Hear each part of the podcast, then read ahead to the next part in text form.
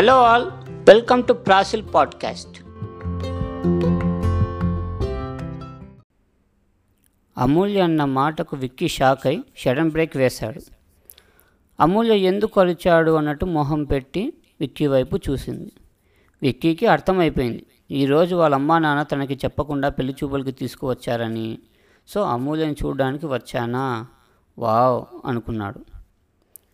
విక్రమ్ గారు ఇదే మా ఆఫీస్ అని అమూల్య చెప్పింది. ఓకే అమూల్య ఈరోజు కాస్త హడావిడి అయిపోయింది. నెక్స్ట్ టైం మళ్ళీ ఒకసారి కలుద్దాం ఆ తర్వాత డిసైడ్ చేసుకుందాం. Okay Vikram garu thank you so much. It's okay. Bye Amulya. Vikram Amulya ఇద్దరు ఉన్నంతసేపు సైలెంట్గా ఉన్న పేరెంట్స్ ఇప్పుడు పెళ్ళి మాటలు మొదలు పెట్టేశారు. అమూల్యని చాలా అపురూపంగా పెంచుకున్నారు. అందుకే మ్యారేజ్ బ్యూరో అని అనుకోకుండా బంధువులు ఒక సంబంధం చూశారు. కానీ అమూల్య ఎప్పుడు చదువు ఇల్లు తప్ప వేరే ప్రపంచం తెలియని అమ్మాయి. మాకు వద్దు అని చూడకుండానే అవతలి వాళ్ళు వద్దన్నారు.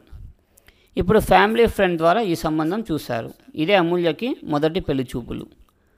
నాన్న మీకు నచ్చితే నాకు నచ్చినట్టే నేను కొంచెం సేపు ఉండి ఆఫీస్కి వెళ్ళాలి మీరు మాట్లాడుకోండి అని ముందుగానే చెప్పింది అమూల్య. ప్రకాష్ గారు విక్కీ వాళ్ళ తల్లిదండ్రుల వైపు చూసి నాకు ఒక్కతే అమ్మాయి. అమూల్య కంటే ముందు ఒక బాబు పుట్టి చనిపోయాడు. మహి నేను ఆ విషయంలో ఈ రోజుకి బాధపడుతూ ఉంటాము.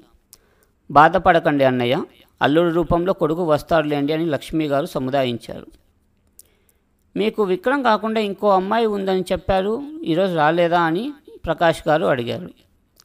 లక్ష్మి గారు తలదించుకున్నారు విష్ణు గారు కూడా సైలెంట్గా ఉన్నారు. మిమ్మల్ని ఇబ్బంది పెట్టే ప్రశ్న ఏమైనా అడిగానా వదిన అని మహి గారు అడిగేసరికి లేదమ్మా అమ్మాయికి పెళ్ళయి అమెరికాలో ఉంది అని కూతురు అల్లుడు మనవడి ఫోటో చూపించారు విష్ణు గారు. మీ మనవడు భలే ముద్దుగా ఉన్నాడండి. ఏం వదినా బాగా అల్లరి చేస్తాడా అని మహి గారు అడిగారు. లక్ష్మీదేవి గారు మెల్లగా కంటతడి పెట్టుకున్నారు. ఏమైంది వదిన? విష్ణు గారు చెప్పడం మొదలుపెట్టారు. మా అమ్మాయి చదువుకునేటప్పుడు ఒక అబ్బాయిని ఇష్టపడింది. ఆ అబ్బాయి చాలా మంచోడు కానీ తన తల్లిదండ్రులు చెల్లెలు ఉంటున్న అపార్ట్మెంట్స్ ప్రమాదవశాత్తు కూలిపోయినప్పుడు చనిపోయారు. బంధువులు కూడా ఎవరూ లేరు. అందుకని మేము అతనిని వద్దు అన్నాము కానీ తను వినకుండా అబ్బాయిని పెళ్ళి చేసుకునింది. దానికి మా విక్రమ్ సహాయం చేశాడు. అప్పటి నుంచి మేము ఇంతవరకు అమ్మాయితో మాట్లాడలేదు. పెళ్ళైన సంవత్సరానికి అమెరికా వెళ్ళిపోయాడు. విక్రమ్ ఎంఎస్ చేయడానికి అమెరికా వెళ్ళి వచ్చాక ఈ ఫోటో చూపించాడు. ఇది పిల్లాడి సంవత్సరం ఫోటో. ఇప్పుడు అతనికి మూడేళ్ళు ఉండొచ్చు. అందుకు ప్రకాష్ గారు అమ్మాయితో మాట్లాడుతున్నారా? విష్ణు గారు లేదని తల అడ్డంగా ఊపారు. అది విన్న మహి గారు అదేంటి అన్నయ్య? ఒక్కగానొక ఆడపిల్ల? అని అనగానే ప్రకాష్ గారు కొంచెం గట్టిగా మహి అన్నారు. వాళ్ళ కుటుంబ విషయం నువ్వెందుకు కలవ చేసుకుంటావని కళ్ళతోనే సైగ చేశారు. పర్వాలేదు అన్నయ్య. విక్రమ్ పెళ్ళికి పిలవాలి అనుకుంటున్నాము వదిన అని లక్ష్మి గారు చెప్పారు. చాలా సంతోషం.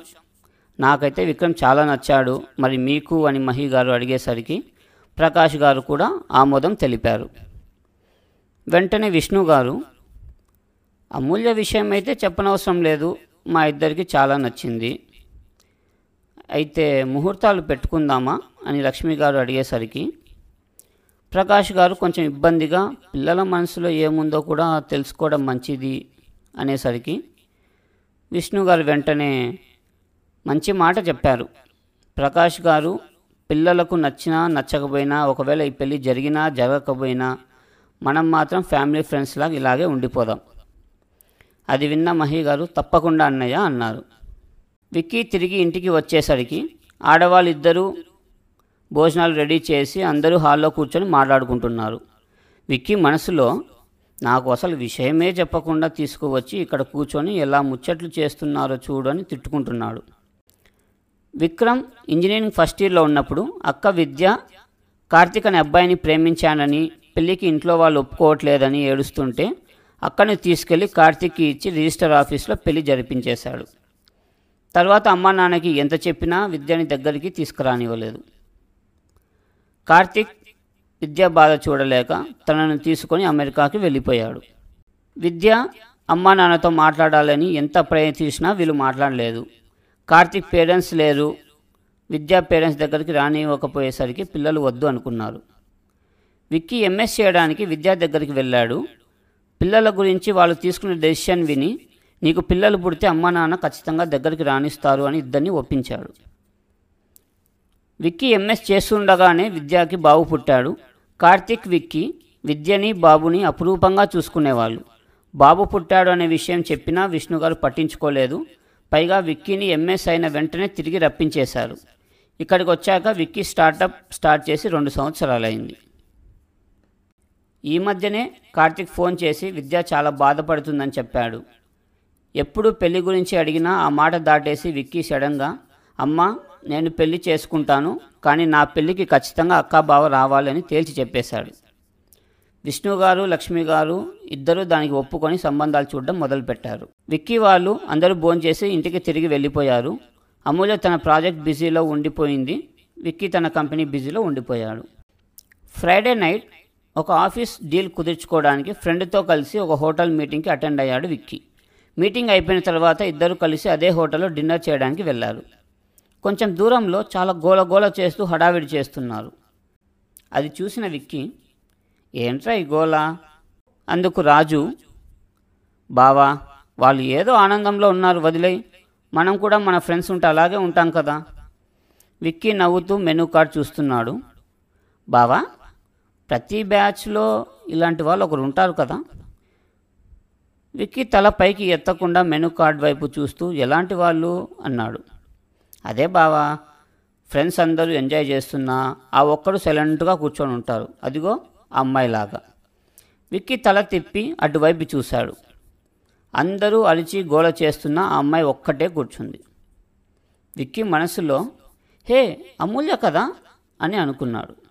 బావా వాడెవడో అమ్మాయిని డ్రింక్ తీసుకోమని ఫోర్స్ చేస్తున్నాడు. పాపం అందుకేనేమో అలా సైలెంట్గా కూర్చుంది.